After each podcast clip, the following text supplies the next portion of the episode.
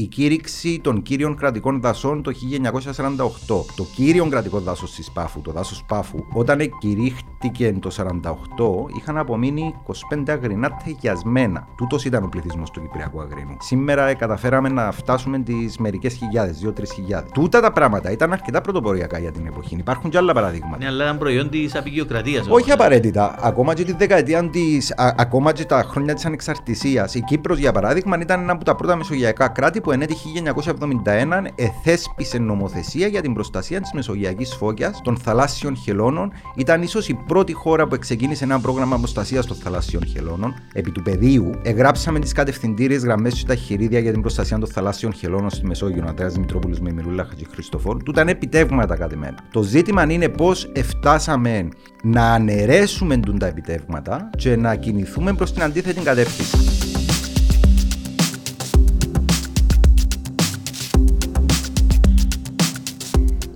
Άλλο ένα επεισόδιο λοιπόν της ώρας για το περιβάλλον. Βγαίνουμε στα κανάλια της Netcast Zone, στο Facebook, στο YouTube και στο Spotify για τον ήχο.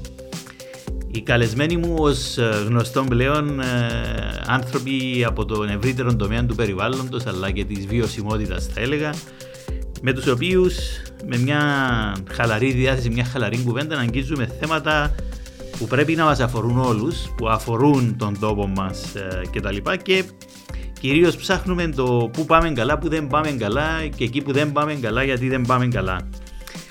Σήμερα λοιπόν είναι ιδιαίτερη χαρά γιατί φιλοξενώ τον Κλήτον Παστιλιανού, έναν ακτιβιστή για το περιβάλλον αλλά και έναν πολύ διαβασμένο περιβαλλοντιστή και επιστήμονα.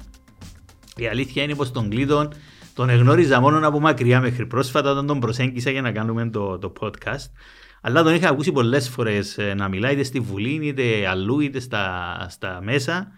Ε, και πάντα με εντυπωσίαζε η ακρίβεια του λόγου του, τα επιστημονικά επιχειρήματα, ε, αλλά και η επιμονή σε όσα υποστηρίζει. Τον έχω ακούσει να, να κάνει τον grilling όπως το λέμε ε, και στα αγγλικά, να βασανίζει δηλαδή τους συνομιλητές του αυτούς ιδιαίτερα που είναι κοντά είναι στα κέντρα λήψης αποφάσεων ε, ψάχνοντας να βρει γιατί δεν γίνονται πράγματα που έπρεπε να γίνονται.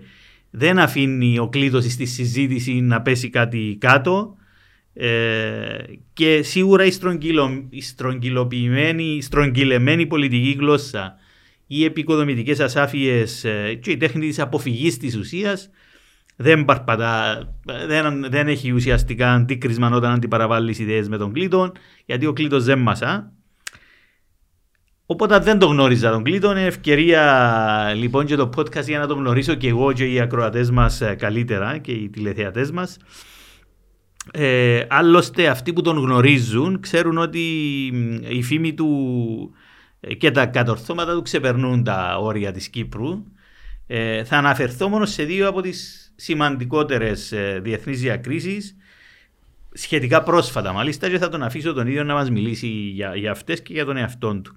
Το 2018 το Διεθνούς Φήμης Περιοδικών Πολίτικο επέλεξε τον Κλήτον μέσα στις 28 προσωπικότητες διεθνώς που καθορίζουν τον κόσμο που ζούμε είναι μια πολύ σημαντική αναγνώριση, μια πολύ σημαντική ε, ας το πούμε ε, ε, επιλογή από το συγκεκριμένο πολύ γνωστό περιοδικό.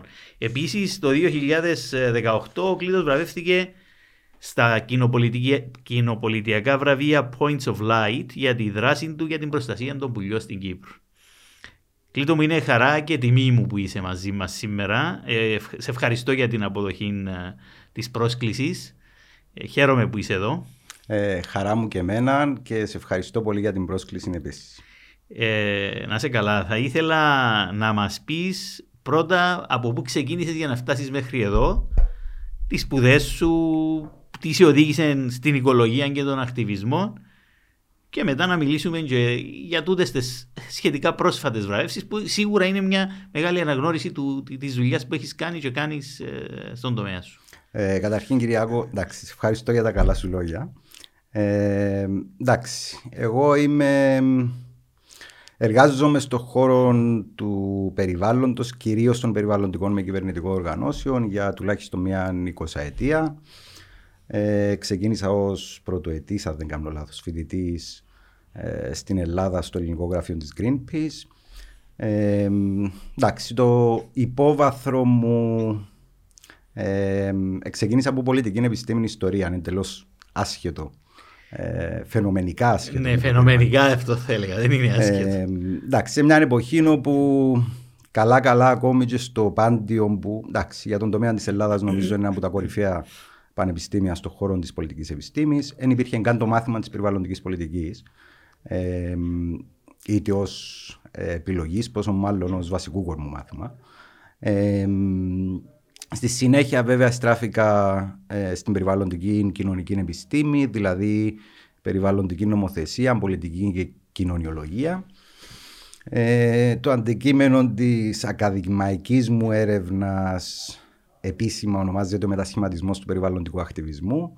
Ε, ουσιαστικά η εμφάνιση, η ανάπτυξη του περιβαλλοντικού κινήματος εγώ επικεντρώθηκα στην Νότια Ευρώπη ε, μεσογειακές, μεσογειακές, μεσογειακά κράτη-μέλη της Ευρώπης ε, της Ευρωπαϊκής Ένωσης. Ε, όπως είπα, έκτοτε εργάζομαι στον χώρο των, περιβαλλοντικών μη κυβερνητικών οργανώσεων, αρχικά στην Ελλάδα, μετά στην Αγγλία και κάποια στιγμή επέστρεψα στην Κύπρο, 2000, τέλη 2009, άρα αρχές του 2010 ε, άρχισα πλέον να, να εργάζομαι και στην Κύπρο ε, επί των θεμάτων αυτών.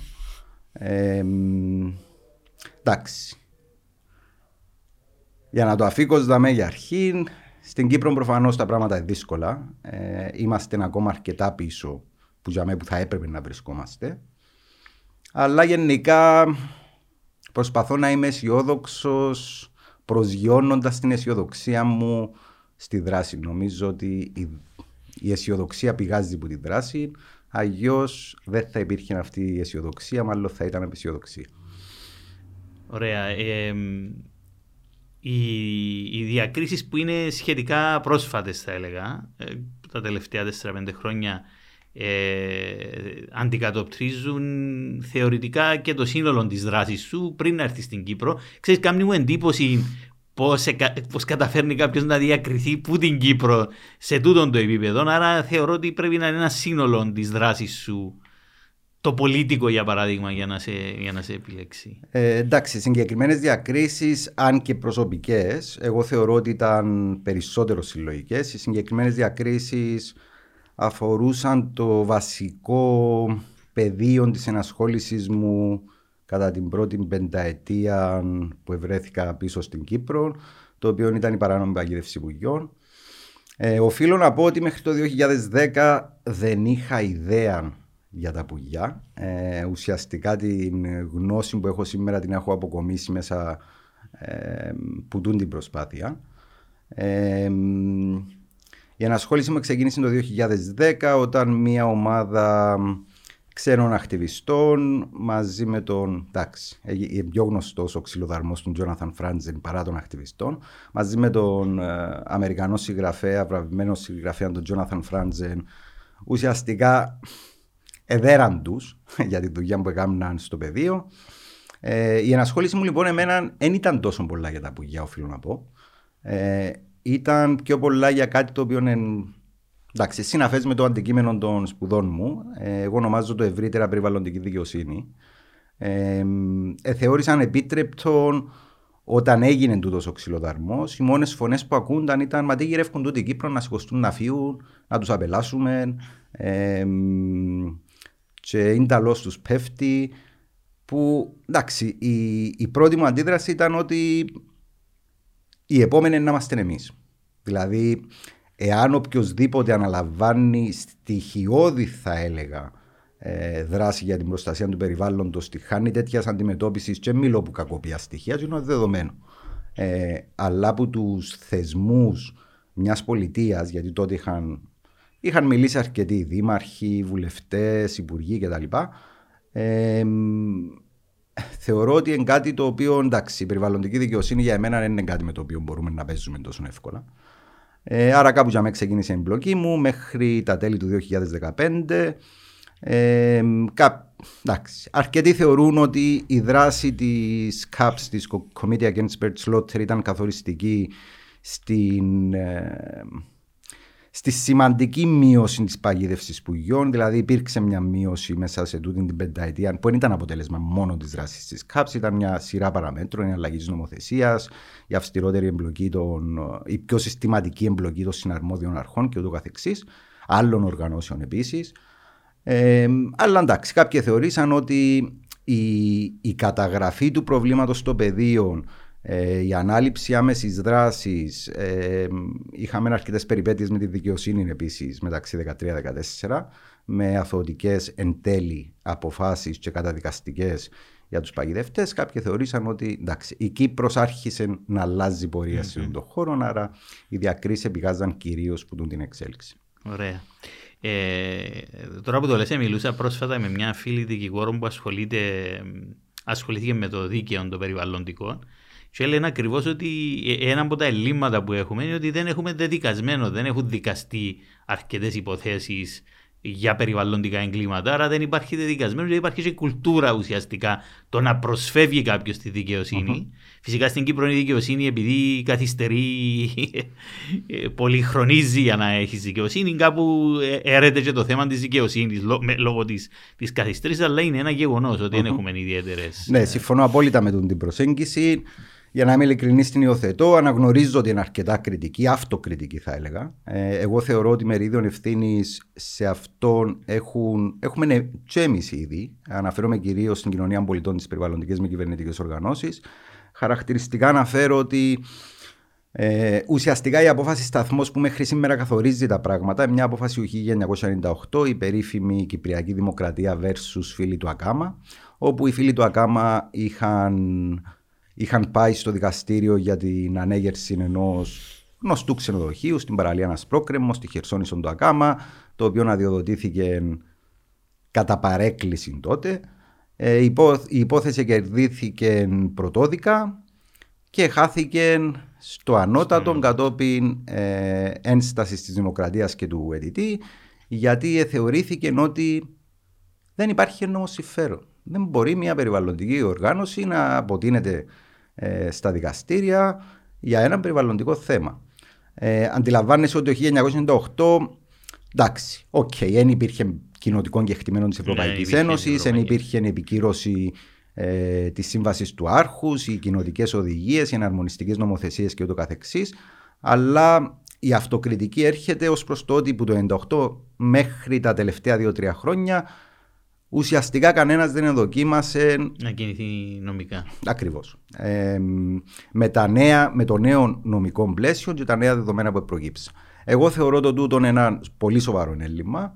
Ε, και εντάξει, όταν μιλούμε για περιβαλλοντική δικαιοσύνη, προφανώς τα τρία ε, θεμελιώδη, δηλαδή ε, και ουσιαστικά αλλά και διαδικαστικά περιβαλλοντικά δικαιώματα της πρόσβασης στην, στην πληροφόρηση τη συμμετοχή στη λήψη αποφάσεων και της πρόσβασης στη δικαιοσύνη, εγώ τα θεωρώ ως βασικούς πυλώνες, pillars, ε, στον τομέα της περιβαλλοντικής πολιτικής. Και νομίζω ότι υπάρχει πεδίο δράσης λαμπρών επί τούτου στην Κύπρο ως προς την ανάπτυξη ε, μιας νομολογίας που πλέον να κατοχυρώνει και επίσημα νομικά τούντα δικαιώματα.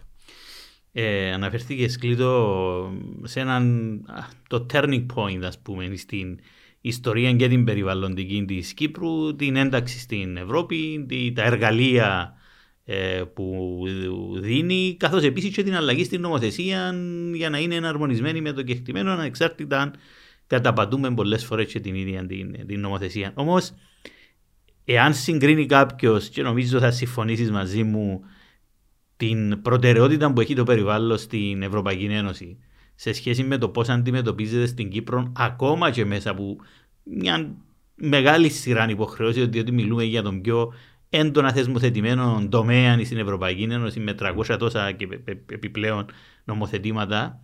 Ε, οι, οι προτεραιότητες είναι εντελώς διαφορετικές. Πού νομίζεις, ποια είναι τα κύρια, οι κύριοι λόγοι που έχουμε τόση μεγάλη διαφορά με το τι συμβαίνει στην Ευρώπη; Να μου επιτρέψεις να ξεκινήσω κάπως ερετικά ως προς το ερώτημα ε, και ακολούθως ουσιαστικά ενισχύω το τον που είπες. Ε, είμαι σε αυτούς που ανήκουν, που έχουν την άποψη ότι η, η κοινή εντύπωση που έχουμε για την περιβαλλοντική πολιτική στην Κύπρο είναι ότι είμαστε, να το πω απλά, καθυστερημένοι, έχουμε ε, αργοπορήσει να ακολουθήσουμε τις διεθνείς εξελίξεις και ούτω καθεξής. Δεν είναι ακριβώς σωστή. Ε, εντάξει, η περιβαλλοντική ιστορία στην Κύπρο είναι ανύπαρκτη και σε ακαδημαϊκό και σε ερευνητικό επίπεδο, αλλά θεωρώ ότι όταν αρχίσει να αναπτύσσεται τούτος ο τομέας, θα αποτελεί κοινή παραδοχή το ότι η Κύπρος στο, στο δεύτερο τέταρτο του 20ου αιώνα ανέπτυξε μια αρκετά ισχυρή περιβαλλοντική πολιτική.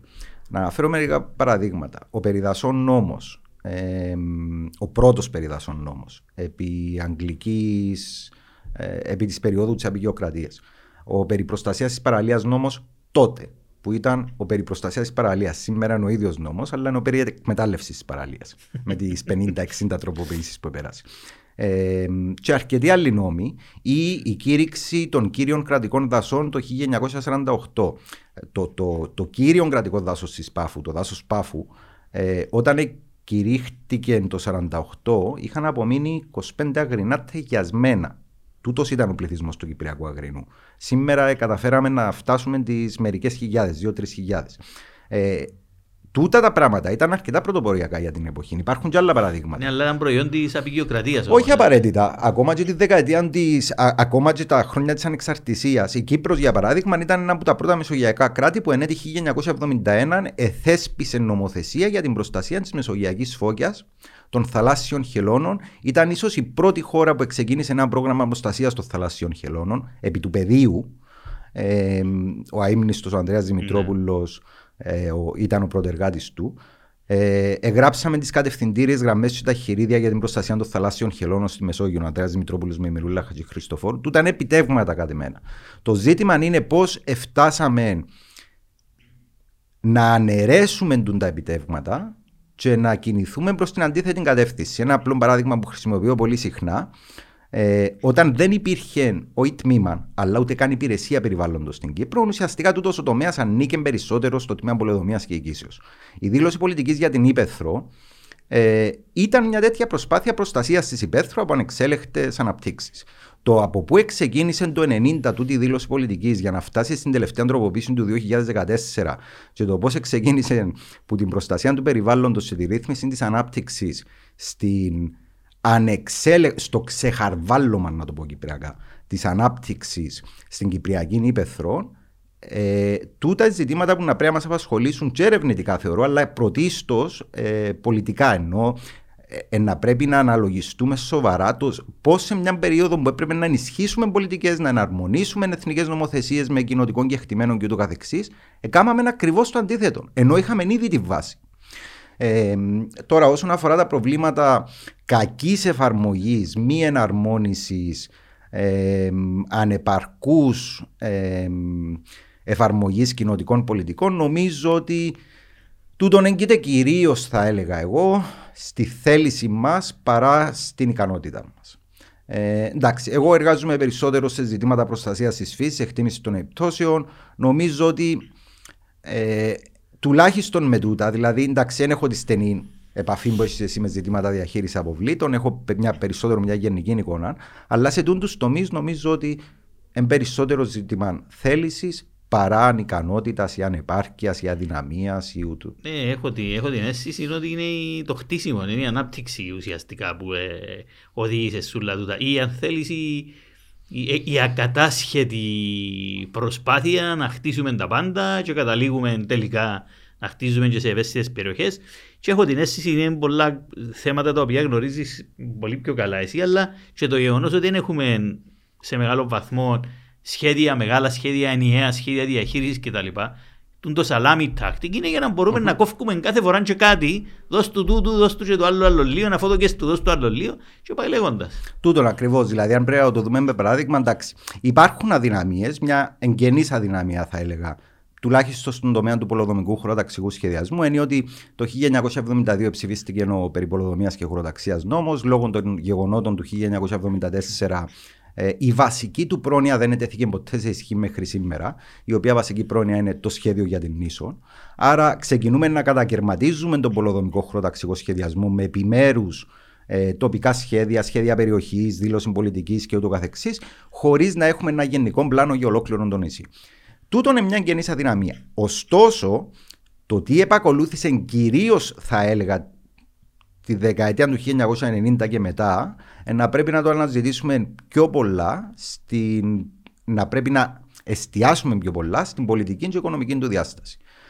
Δηλαδή, να το πω με όσο το δυνατόν πιο, πιο απλά λόγια. Α αναλογιστούμε ποιοι είναι οι βασικοί τομείς της κυπριακής οικονομίας.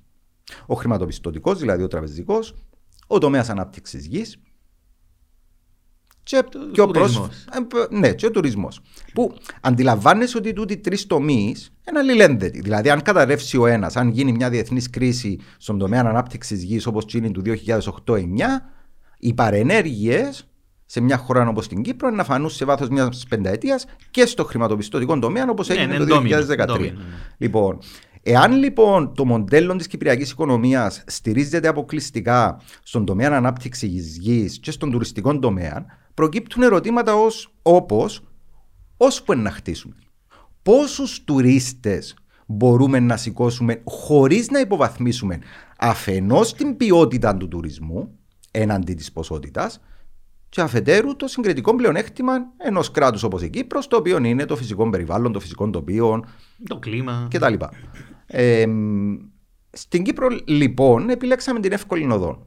Ε, η οποία εύκολη οδός είναι άμεσο κέρδος, χρήμα έσοδα.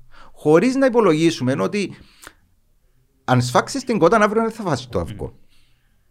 Ε, οι παρενέργειες του, του, του, του περισσότερου πολιτικού οικονομικού σχεδιασμού άρχισαν να φαίνονται μια-δυο δεκαετίες μετά. Τούτα είναι τα προβλήματα που έχουμε να αντιμετωπίσουμε σήμερα. Δηλαδή, το πρόβλημα των θαλασσινών του πηγών της Πέγιας, που πήγαμε και χτίσαμε πάνω από τις πηγέ της Φώκιας, ε, δεν είναι ένα πρόβλημα που προέκυψε το 16, 17, 18. Οι αλλαγές των ζωνών έγιναν 10-15 χρόνια πριν. Απλά τότε χτιστήκαν οι πρώτες επαύλει και επήλθε το πρώτο, θα έλεγα, σοκ. Κοινωνικό σοκ. Μα ήταν που κάνουμε. Που χτίζουμε. απορροφήθηκε, είπε παρακάτω. Άρα, ναι, νομίζω ότι ο πολιτικός και οικονομικός τομέας βοηθούν μας να αντιληφθούμε περισσότερο τα κενά και τις δυσλειτουργίες που παρουσιάζονται στην εφαρμογή της περιβαλλοντικής νομοθεσίας. Μα νομίζω και η έλλειψη, γιατί πολλές φορές ε, και συζητούσαμε τώρα σε άλλες κουβέντες που είχαμε αντίστοιχες, ότι ξεκινά μια παρανομία. Είτε τούτη αφορά τη ζώνη, είτε αφορά. Να, να πω και τα πιο. Ξεκινά ένας όροφος σε ένα ολόκληρο κτίριο. Ο όροφος ξεκινά ότι αν μπορεί να βάλεις κολόνες. Δεν γίνεται να το δεις τελειωμένο για να καταλάβεις ότι μπήκε όροφος. Άρα η έλλειψη αντανακλαστικών οδηγεί στο τέλος, που και εκείνοι νομίζω ότι είναι ε, τεχνιέντος, οδηγεί στο να πεις: ε, Μα να μπορούμε να κάνουμε τώρα, δώσ' του χαλάρωση, δώσ' του παρέκκληση, δώσ' του απόκληση. Έχουμε τζούλους τους όρους για να ξεφύγουμε που το νόμιμο. Έχουμε και παρέκκληση, έχουμε και αποκληση Ε, κοίτα, επί τούτου να το δούμε με, με κάποια πραγματικά παραδείγματα. Θεωρώ ότι τρεις πιο σοβαρές παραβάσεις που αντιμετωπίζει σήμερα η Κυπριακή Δημοκρατία στον τομέα της φύσης, αλλά και γενικότερα στον τομέα της περιβαλλοντικής πολιτικής. Καταρχήν, υπάρχουν δύο ειδών παραβάσεις του περιβαλλοντικού γεχτημένου. Η μία εναρμόνιση, δηλαδή φτιάχνει μια οδηγία και απλά ε, περνάει τη εναρμόνισης, άρα τη μεταφέρεις λάθος ή τη μεταφέρεις αργοπορημένα. Και η δεύτερη είναι η κακή εφαρμογή. Προφανώς η κακή εφαρμογή είναι σοβαρότερη. Οι, οι σοβαρότερες παραβάσεις που έχουμε να αντιμετωπίσουμε αφορούν προφανώς την κακή εφαρμογή. Και οι τρεις τυχαίνει να είναι στον τομέα της φύσης. Η μία αφορά τον ανεπαρκή καθορισμό του δικτύου Natura 2000. Η δεύτερη αφορά την ανεπαρκή προστασία και διαχείριση λόγω της μη έκδοσης διαταγμάτων. Και η τρίτη αφορά την ανεπαρκή υποβολή δεκάδων έργων και σχεδίων σε δέουσα εκτίμηση. Επειδή έχω συχνά τη συζήτηση με συνάδελφους στις αρμόδιες αρχές, που συχνά εκλαμβάνεται ως είδος κριτικής προς συγκεκριμένα πρόσωπα. Δεν είναι είδος κριτικής προς συγκεκριμένα πρόσωπα. Ε, εν κριτική προς την πολιτική που ακολουθούμε. Τα προβλήματα του ανεπαρκούς καθορισμού του δικτύου Natura 2000 δεν είναι επειδή κάποιος σήμερα έκανε κάτι λάθος. Είναι επειδή πριν 10-20 χρόνια, όταν έπρεπε να, να κάνουμε το πρώτο βήμα, δηλαδή να καθορίσουμε τις προστατευόμενες περιοχές, αποφασίσαμε να σκόψουμε στη μέση. Η Χερσόνησος του Αγάμα μια τέτοια περιοχή. Ε, το πρώτο live, το πρώτο μεγάλο έργο ε, χρηματοδοτούμενο από την Ευρωπαϊκή Ένωση στην Κύπρο ήταν το Life 98-2002 για τον καθορισμό των περιοχών Natura, έτσι ώστε αμέσως μετά την 1η Μαου 2004 να έχουμε έτοιμο τον κατάλογο και να προχωρήσουμε στην ένταξη, στη, στον καθορισμό των περιοχών. Τούτον, τούτον το, το έργο έδειξε μια περιοχή στον Ακάμα 25.000 εκτάρια. Ε, εκηρύξαμε τα 12,5. Ε, λογικό να σου μείνουν τα μισά είδη και οι μισοί οικότοποι ανεπαρκής καθορισμός.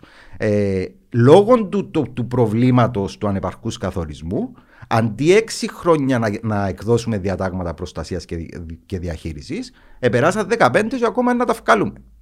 Ή επειδή εν, εκάμαμε ότι δεν καταλάβαμε ότι α, κάποια έργα που δύναται να έχουν επιπτώσεις πρέπει να υποβάλλονται στη λεγόμενη δέουσα εκτίμηση, δηλαδή σε μια ειδική οικολογική αξιολόγηση για μια ολόκληρη δεκαετία, δεν υπήρχε καν στην Κύπρο η αρμόδια επιτροπή που να τα εξετάζει αμέσως μετά την ένταξη. Ευρεθήκαμε μια σειρά έργα να υποβαθμίζουν περιοχές και μετά να αναρωτιόμαστε, μα τι έκαναμε λάθος; Δεν έκαναμε τίποτε. Τούτον ήταν το λάθος. Ε, αναφέρθηκε στις ε, μελέτες ε, γενικότερα που αφορούν τις αναπτύξεις αντιλαμβάνομαι υπάρχει μια προσπάθεια είναι στα σκαριά μια προσπάθεια να χαλαρώσουμε ακόμα περισσότερο το θέμα των μελετών.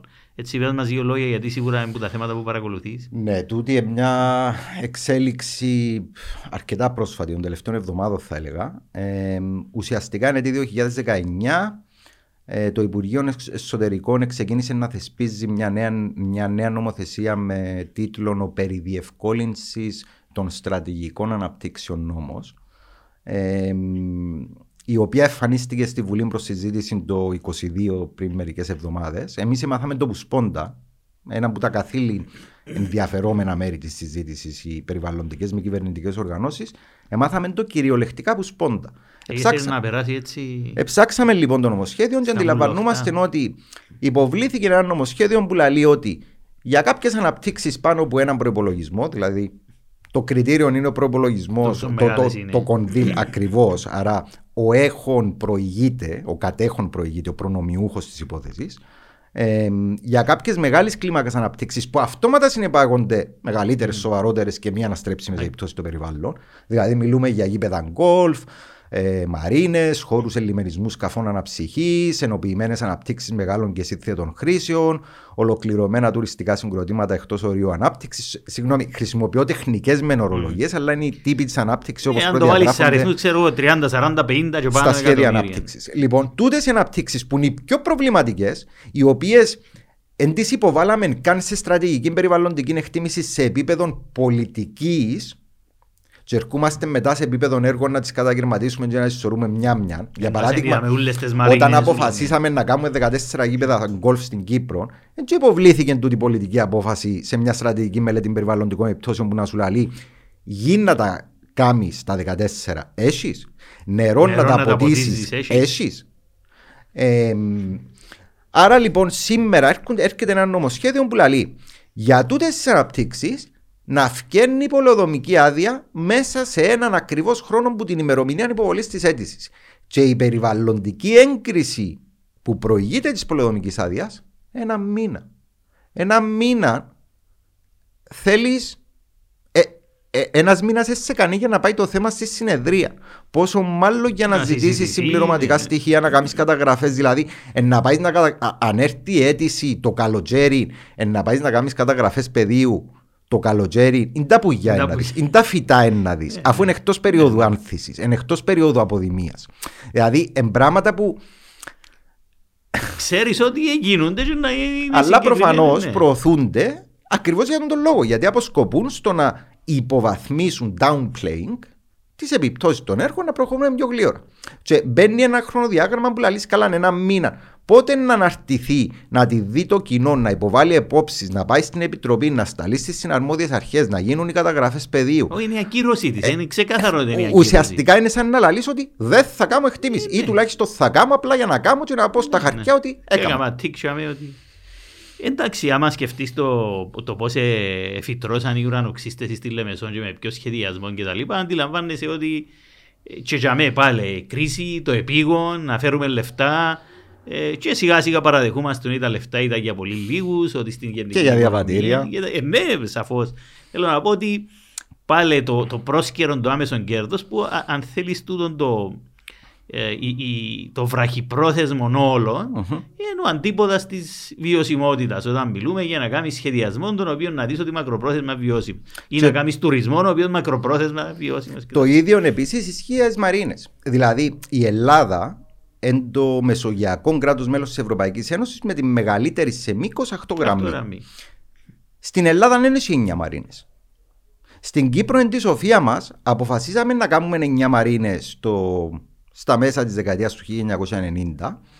Με πρόσχημα ότι α, η απόφαση λήφθηκε τότε, δεν θα κάνουμε στρατηγική μελέτη περιβαλλοντικών επιπτώσεων μετά το 2004 που εναρμονιστήκαμε με το περιβαλλοντικό εγκεκτημένο.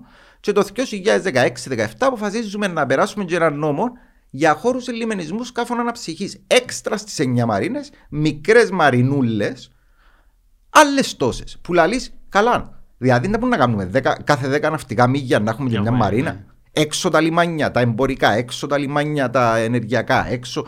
Ενώ και σε μια χώρα που θεωρώ ότι η αχτογραμμή που μας έμεινε. Ακριβώς, διότι δεν έχουμε όλο τον νησί να το δοκίσει γύρω. Βασικά έμεινε μας αχτογραμμή σε μερικές ελάχιστες ε, περιοχές. Μην πω σε δύο-τρει περιοχές. Δηλαδή στην περιοχή ελέγχου της Κυπριακής Δημοκρατίας ουσιαστικά είναι η Χερσόνησο του Αγάμα ε, και η περιοχή του ακροτηρίου Λεμεσού στις Βρετανικές βάσεις. Ενώ στην κλίμακα του νησιού τούτες είναι οι περιοχές που αφήσαμε να ανέγγιχτον κάποιον τμήμα yeah, της ακτογραμμή. Ναι, ναι. Επειδή μιλήσαμε και για το να κάνουμε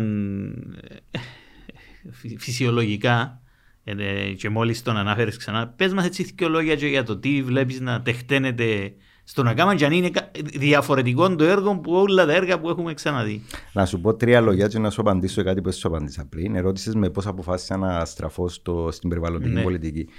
Όταν έπρεπε να, να περάσω στις μεταπτυχιακές μου σπουδές, ε, συνηθίζω να λέω ότι η Χερσόνησος στο Αγάμα ήταν ο λόγος που με που με έκαμε να στραφώ στον τομέα της περιβαλλοντικής πολιτικής. Ναι. Δηλαδή, πήγαινα πιο πολλά για πολιτική κοινωνιολογία και βρεθήκα στην περιβαλλοντική πολιτική.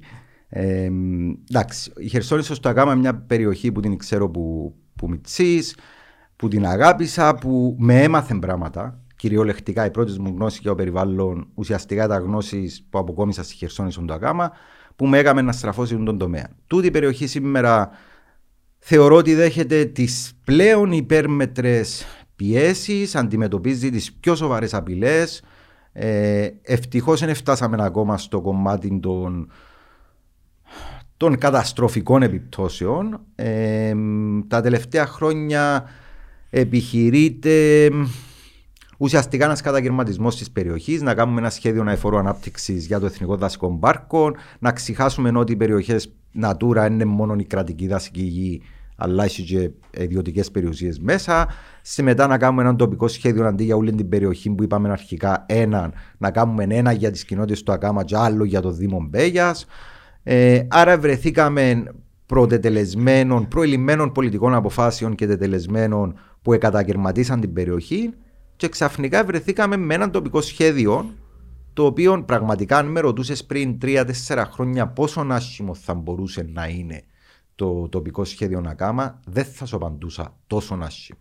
Δηλαδή, όταν το είδα για πρώτη φορά, είπα δεν είναι δυνατόν για να το βάλουμε ένα ποσοτικό δεδομένο. Τον τη στιγμή υπάρχουν 3-4 χιλιάδες κατοικίες σε ολόκληρη τη χερσόνησο του Ακάμα, που το νέο χορκόνο στην Πέγια. Περιλαμβανομένε και τι ναι. Που τούντες κατοικίες, μόνιμες κατοικίες είναι το 1 τέταρτο. Οι υπόλοιπες, το υπόλοιπο 75% είναι όφκερο. Είναι παραθεριστικές και τουριστικές. Και που τα υφιστάμενα όρια ανάπτυξης, δηλαδή τις πολεοδομικές ζώνες ανάπτυξης, τις οικιστικές, τις παραθεριστικές και τις τουριστικές, το 80 με 90% είναι άχτιστο. Και ήρθε ένα τοπικό σχέδιο που υπερδιπλασιάζει, που κατεβάζει την ανάπτυξη πας στα φαράγγια Αντρολίκου, πας στα φαράγγια του, των Αρόδων και του Κάθικα, ε, πας στις θαλασσινές πηγές, που πάνω από τη Λάρα. Πράγματα που τα θεωρείς και λαλεί. Μα με ποια κριτήρια κάνουμε τοπικά σχέδια στην Κύπρο; Για να ικανοποιήσουμε βασικές ανθρώπινες ανάγκες, ανάγκες κοινωνικής στέγασης, ανάπτυξης του τουριστικού προϊόντος κτλ. Ή απλά για να χτίζουμε, για να χτίζουμε και να πουλούμε. Και να πουλούμε για είναι τα πράγματα αφού εμπογιούνται καν. Δηλαδή το προϊόν, η αγορά ε, εν, τόσο, μεγάλη προσφορά που δεν υπάρχει καν ζήτηση.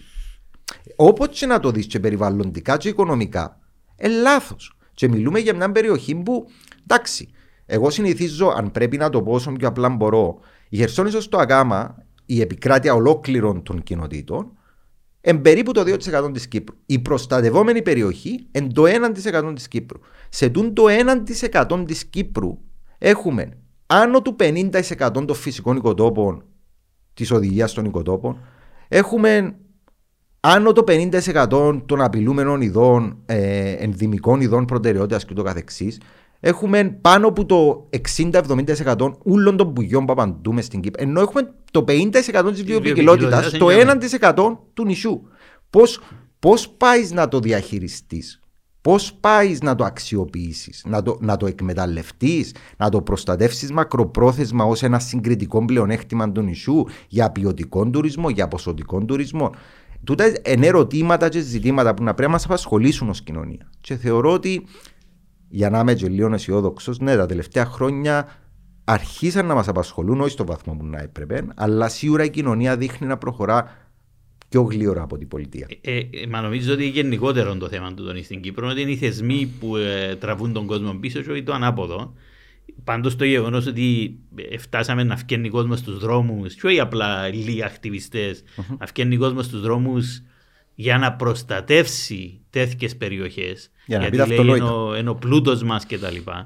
Εντάξει, από, από την άλλη έχεις του uh, κατοίκους της περιοχής που μπαίνει το θέμα της ιδιοκτησίας κτλ. Αλλά όπως λέει και εσύ, υπάρχει ήδη αρκετή οικοδομήσιμη περιοχή η οποία είναι αξιοποιητή. Άρα προς τι να πάμε να τα καλύψουμε όλα με ζώνες ε, ε, ανάπτυξης, αλλά αφού η λογική πάμε πίσω σε αυτό που λέμε πριν, ότι η προτεραιότητα είναι να χτίσουμε, να πουλήσουμε, να βρούμε και τρόπο να πουλήσουμε και στους λοποδίτες της Ιφιλίου απλά και μόνο για να πιάσουν διαβατήρια, βίζες αύριο κτλ. κτλ. Ε, νομίζω ότι εν μέρη η ρίζα του προβλήματος είναι κοινή σε όσα είδαμε. Γι' αυτό λέω ότι ε, ε, έχουμε κανένα καινούριο έργο να δούμε. Εγώ νομίζω ότι είναι απλά η συνέχεια του, του, του, του, του της συγκεκριμένης δράσης. Κοίτα, τούτη στιγμή ουσιαστικά μετά από δύο γύρους ε, αξιολόγησης του υποεκπώνηση τοπικού σχεδίου ΑΚΑΜΑ. Περιμένουμε την τρίτη και θεωρώ την τελική πρόταση. Θέλω να είμαι αισιόδοξος. Θεωρώ ότι μετά τον κακό χαμό που έγινε, εκαταλάβαμε ότι το πράγμα δεν πρόκειται να περάσει και δεν εννοώ μόνο σε κοινωνικό επίπεδο, ενώ και σε νομικό επίπεδο. Ε, δηλαδή, πλέον υπήρξε εμπλοκή θεσμών και εθνικών, όπως η ελεκτική υπηρεσία που διεξάγει έναν έλεγχο, αλλά και κοινοτικών, όπως η Ευρωπαϊκή Επιτροπή που ήρθε να σου πει: Πρόσεχε, έχεις τρεις παραβάσεις για εφήση. Ναι. Αφορούν τον ακάμαν έμμεσα ή άμεσα. Σκέφτομαι. We are watching ναι. you. Ναι. Ε, ενώ να πρέπει να αναλογιστούμε το πολλαπλό κόστος της συζήτησης. Ε, και είναι και κόστος και οικολογικών, και πολιτικών, και κοινωνικών. Θέλω να πιστεύω όχι γενομικό. Ε, θα φτάσουμε ενώ τσάμε. Ε, αλλά προφανώς αν πρέπει να προστατεύσουμε τη Χερσόνησο Ναγκάμα, ναι, να πρέπει να φτάσουμε και ω εκεί. Ε, Κλείνουμε ένα θέμα που ταλανίζει και νομίζω ότι τα τελευταία ένα-δύο χρόνια επιστήγαν και πολύ άπιστοι γιατί βλέπουμε πολύ κοντά μας ενώ στην Ευρώπη τα αποτελέσματα της κλιματικής αλλαγής. Είναι η κλιματική αλλαγή. Που, ποια είναι τα κυριότερα, αν θέλεις, οι κυριότερες ενδείξεις του προβλήματος για την Κύπρο που βλέπεις; Κοιτά, στο επίπεδο της Κύπρου θεωρώ ότι εντάξει, η μείωση της μέσης βροχόπτωσης, η λειψιδρία, η ερημοποίηση, η απώλεια της βιοπικιλότητα. Εγώ συνηθίζω να λέω ότι τούν τη στιγμή ανά το παγκόσμιο διανύουμε δύο μακράς κλίμακας οικολογικές κρίσεις. Η μία είναι η κλιματική κρίση, η άλλη είναι η απώλεια της βιοπικιλότητα.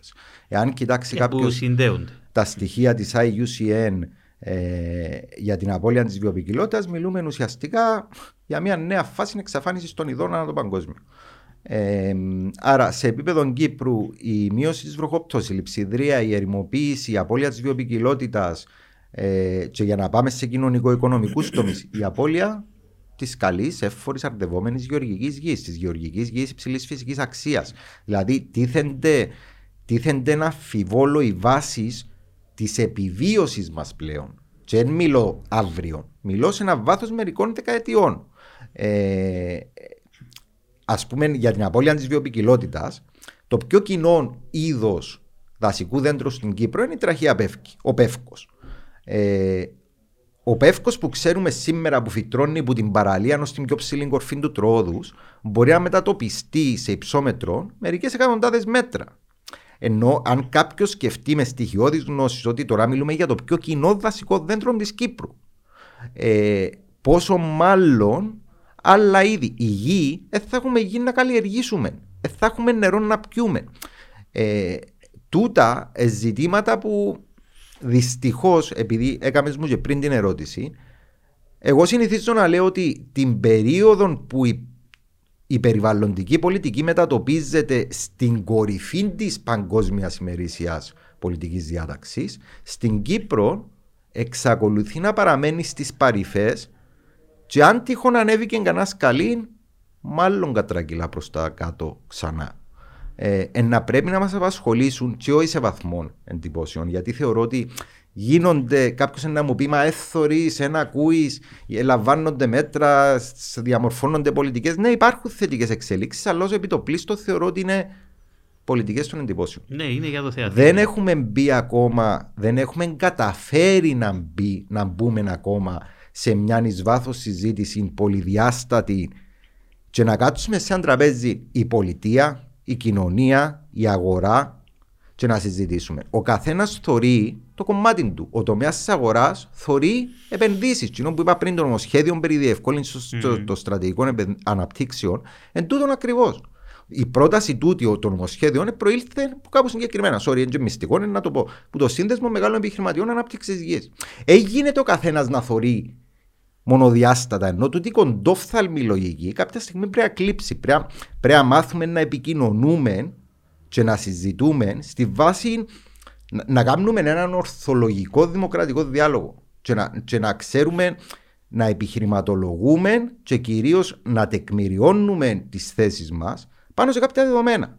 Δηλαδή δεν γίνεται στο να κάνω να μου λαλείς να υπερδιπλασιάσω τις ζώνες ανάπτυξης τη στιγμή που το 90% των υφιστάμενων είναι άχτιστε. Χτίστε τσίνε και που να τις ναι. χτίσεις και θα ζήσει που να κατοικήσεις, αλλά πρέπει να, ναι. να τις επεκτείνουμε. Ναι. Ένα απλό επιχείρημα. Το, το θέμα φυσικά είχες πει προηγουμένως ότι βλέπουμε επιπτώσεις στο μακροπρόθεσμο. Ε, και εδώ ήταν πάντα ένα από τα προβλήματα τα περιβαλλοντικά. Δηλαδή προσπαθούσες να εξηγήσεις τι επιπτώσεις και ο άλλος λέει σου άξιος πώς να ζήσει. Δηλαδή μπαίνει η λογική. Νομίζω ότι τα τελευταία χρόνια η εξελίξη και το ότι ήρθε σπίτι μας το πρόβλημα, να μην μιλήσουμε τώρα για τι χώρες που χάνονται κάτω από τη στάθμη του νερού και ο κόσμος δεν το συζητά, Τζακάρτα, Ινδονησία, το Πακιστάν, ξέρω εγώ, το έναν τρίτο είναι κάτω από το νερό. Να μην μιλήσουμε για τούτο, να μιλήσουμε για τους ποταμούς που στεγνώσαν στην Ευρώπη το καλοκαίρι. Δηλαδή, Ξέρεις, μιλούσαν και πάντα για τη διαγενειακή δικαιοσύνη που έχει. Δεν είναι διαγενειακή πλέον, λέω τους. Τώρα είναι εγωιστικά που πρέπει να βλέπεις τα πράγματα. Mm-hmm. Εν τούτες οι γενιές που είναι να αντιμετωπίσουν πρόβλημα, είναι να φυλάξουμε για τις επόμενες. Κοίτα, δες το, το κομμάτι του νερού. Το κομμάτι του νερού, αν δούμε στον 20ο αιώνα την υπερεκμετάλλευση των υδάτινων πόρων στην Κύπρο, τα δύο σημαντικότερα προβλήματα ήταν η ανεξέλεκτη υπεράντληση των υπόγειων υδάτων. Ναι, που έφερε και το αλμυρό νερό μέσα. Και η κατασκευή μεγάλων φραγμάτων, η οποία αναπόφευκτα δεν μπορούσε να γίνει διαφορετικά. Εν και σταματάζαμε το πρόβλημα. Δηλαδή δεν την υπόθεση φράγματα. Ναι, να μου πεις, εντάλλω να πίνουμε νερό. Ναι, αλλά τούτον έχει επιπτώσεις, οι οποίες τότε δεν ληφθήκαν υπόψη. Πώς θα γίνεται η, η, η, η ζηματομεταφορά στην αχτή; Και αν σου έρθει μια κλιματική αλλαγή με ανύψωση της στάθμης της θάλασσας, πώς θα συμβάλλει ναι. τούτον στη διάβρωση της ακτογραμμής; Γιατί σήμερα συζητούμε για διάβρωση, το, το, το, θεωρώ ένα από τα πιο καυτά θέματα της εποχής μας στην Κύπρο, τουλάχιστον στο, στον τομέα του θαλάσσιου περιβάλλοντος, είναι η κατασκευή κυματοθραυστών. Δηλαδή, αν πει τη στιγμή στο αρχείο έργων ή και σχεδίων του τμήματος περιβάλλοντος και δεις πόσοι κυματοθράφστε είναι υπό εξέταση και σε ποιες περιοχές, να πεις, Μα επελάναμε τέγια. Γιατί επειδή εκολλήσαμε στο ότι ο μόνος τρόπος για να προστατεύσεις την ακτογραμμή είναι νυχτή σε κυματοθράφστε. Χωρίς καν να αναλογιστείς πάλι έμμεσε σε επιπτώσεις του στυλ. Καλά, τα υλικά πώ να τα βρούμε. Και το ίδιο πάει για τις μαρίνες που είπα πριν. Για να κάνεις του είδους τα μεγάλη ε, κλίμακα θαλάσσια έργα, κάποιοι ρωτούν, μα τι θέλουμε να, να σκάψουμε τα φαράγγια σαν τρολίκου, τα πιο σημαντικά γεωμορφώματα του νησιού. Ελείψαν μας τα υλικά. Ναι, ελείψαν μας τα υλικά γιατί θέλουμε να έχουμε ντουν τα υλικά, ντουν τις ποσότητες για να κάνουμε ντουν τα έργα. Άρα ο πρώτος νόμος της, της επιστήμης της οικολογίας είναι ότι όλα συνδέονται μεταξύ τους. Στην Κύπρο δεν έχουμε αντιληφθεί το βασικό νόμο της οικολογίας. Ότι όλα συνδέονται μεταξύ τους. Θεωρούμε τα πράγματα τόσο αποσπασματικά, τόσο κατακαιρματισμένα, ναι. που δεν καθόμαστε καν να μπούμε στη βάσανο της ολοκληρωμένης ενιαίας περιβαλλοντικής εκτίμησης και αξιολόγησης. Και ύστερα από 10 χρόνια θυμόμαστε ότι άμα τούτον είχε την τρομερή επίπτωση που δεν την είχαμε λάβει υπόψη. Ναι, αλλά τον το λάθος μπορούσες να το κάνεις στη δεκαετία του 50 που δεν υπήρχε η γνώση, η εμπειρία κτλ. Η νομοθεσία. Σήμερα με μερικές εκατοντάδες νομοθεσίες, νόμους, άλλες μερικές χιλιάδες κανονισμούς, διατάγματα που έπρεπε να τα κάνεις εν τα κάμε, εμένα να ρωτήσει αύριο γιατί σου ήρθαν άλλες επιπτώσει. Και οι υποπτώσεις είναι μόνο περιβαλλοντικές. Έτσι, επαναλαμβάνω, είναι και οικονομικές και κοινωνικές. Ε, βέβαια, βέβαια. Ακριβώς ε, και, και το θέμα της βιωσιμότητας είναι, όπως την, είναι όλα συνδεδεμένα. Ακριβώς. Δηλαδή, μπορείς Τούτη να είναι έννοια της αεφόρου ναι, Ακριβώς. Δεν μπορείς να βλέπεις μόνο το αποτέλεσμα του οικονομικού και να μην λαμβάνεις υπόψη. Ακόμα και αν είναι μακροπρόθεσμες οι επιπτώσεις, κάποιος να τι πληρωσει mm-hmm. Η κοινωνία, το περιβάλλον και μέσω του περιβάλλοντος πάλι η κοινωνία. Και το πιο ενδεικτικό παράδειγμα πλέον θεωρώ ότι είναι ο τομέας που εντάξει, γνωρίζεις τον καλύτερα από μένα. Ε, δηλαδή το μάθημα το μαθαίνουμε με τον πιο ενδεικτικό θα έλεγα τρόπο στον τομέα της διαχείρισης αποβλήτων. Και είναι που εχθές θεωρούσαμε απόβλητα, σήμερα αντιλαμβανόμαστε ότι δεν είναι απόβλητα. Μα είναι δε... πρώτες ύλες. Μα δεν μπορεί διότι ουσιαστικά δεν έχει δεν έχεις Δεν υπάρχει, δεν μπορεί να υπάρξει ένα γραμμικό μοντέλο ανάπτυξης της οικονομίας. Όχι, μπορεί να υπάρξει ένα διάστημα. δεν μπορεί να είναι. Εγώ θεωρώ ότι έχει κορεστεί και ναι, αυτό. Ναι, μα έχει κορεστεί. Αφού ε. θέλουμε δύο πλανήτες ήδη που να απορροφούμε σήμερα. Άρα, δηλαδή... αν δεν περάσεις σε έναν κυκλικό τρόπο ανάπτυξης της οικονομίας σου, ε, συγγνώμη, οι πόροι δεν είναι ανεξάντλητοι. Είναι τόσο ναι, απλό. Ναι, ναι. Ε, και, και σε τούτη την περίπτωση ουσιαστικά ε, εβάλαμε το, την άμαξα μπροστά από το άλογο. Δηλαδή, ξέρεις, έχεις, ε, ε, εγώ λέω πάντα η Ευρωπαϊκή Ένωση έχει ε, όλες τις νομοθεσίες τις οποίες έχει που σε φορτώνει με την πίεση ε, και ευτυχώς που σε φορτώνει στον τομέα που συζητούμε για να κάνεις πράγματα, αλλά είναι και ένα, μια παλέτα από παραδείγματα από τα οποία μπορείς να επιλέξεις και να δεις ποιες λακκούβε πέσαν οι άλλοι μέσα, τι λάθη έκαναν γιατί να πάω να ξανακάμω τα ίδια λάθη; Δηλαδή, δε πού πάει το πράγμα. Δηλαδή, πάντα θυμούμε καυκάδες πολλούς να κάνουμε, να, λέμε, να, λέω, να, να συζητούμε. Ρε, διαβάστε την οδηγία για να καταλάβετε πού πάει το πράγμα. Μη σχεδιάζετε με βάση το παρελθόν. Διαβάστε την οδηγία. Άρεσε Τι γίνεται μου, στην Ευρώπη; Άρεσε μου η μεταφορά που έκαμες, χωρίς να το έχουμε συζητήσει εκ των προτέρων. Ε, Χρησιμοποίησες την ίδια λέξη που χρησιμοποιώ συχνά. Την παλέτα. Είναι κουβέντα ε, εντάξει, μια φράση του Καζαντζάκη για άλλο πράγμα, αλλά χρησιμοποιώ τη συχνά. Έχουμε τον καμβάν, έχουμε και τα χρώματα, έχουμε και τα πινέλα. Το ζήτημα είναι τι θέλουμε να ζωγραφίσουμε. Αναφέρθηκες πριν στη, στην παλέτα. Έχουμε τα εργαλεία. Η εργαλειοθήκη ναι, τα, τα εργαλεία της δηλαδή... μέσα. Ε, και γι' αυτό είπα πριν, θεωρώ ότι είναι ζήτημα περισσότερων βούλησης πρωτίστως πολιτικής, είναι οι θεσμοί που έμειναν ναι, πίσω Εγώ θεωρώ ότι η κοινωνία στην Κύπρο ε, προχωρά πιο γρήγορα από την πολιτεία. Ε, και, εντάξει, ο τομέας, το τομέας των αποβλήτων ε, δεν τη συζήτηση για τι χωματερέ. Γιατί έπρεπε να φάμε την καταδικαστική που το δικαστήριο της Ευρωπαϊκής Ένωσης για να καταλάβουμε ότι έπρεπε να κλείσουν. Γιατί έπρεπε να αντιμετωπίσουμε παραβάσεις για μη εναρμόνιση για να καταλάβουμε στο επίπεδο της αιτιολογημένης γνώμης, δηλαδή ένα βήμα πριν το δικαστήριο, ότι πρέπει να εναρμονιστούμε. Και με την οδηγία για τα απόβλητα, και με την οδηγία ε, με τις, με τις υπόλοιπες συναφείς οδηγίες των, των αποβλήτων αναλόγως του υλικού. Ενώ αρχίσαμε να κάνουμε τα αυτονόητα ή σήμερα έχουμε την ίδια συζήτηση για τους ΟΕΔΑ. Συγγνώμη που το λέω, αλλά υπάρχουν ζήτημα, ζητήματα της λειτουργίας. Δεν θέλουμε να τα δούμε. Δεν θέλουμε να προχωρήσουμε. Μα, αν, αν παρακολουθήσει λίγο ιστορικά, κλείτο επειδή ε, ε, πάει πίσω η ιστορία και των αποβλήτων και δεις ότι ξεκίνησε η, η λογική των σχεδιασμών χώρων υγειονομικής ταφής προευρωπαϊκή προ Ένωσης. Ενώ να κάνουμε χώρους υγειονομικής ταφής. Ε, και γινόταν η συζήτηση με, αν δεν κάνω λάθος, δανούς εμπειρογνώμονες τότε. Mm-hmm. Και μου το είπε ένας φίλος που ε, τον εχάσαμε πρόσφατα, ε, που εμπλέκεται στις διαδικασίες.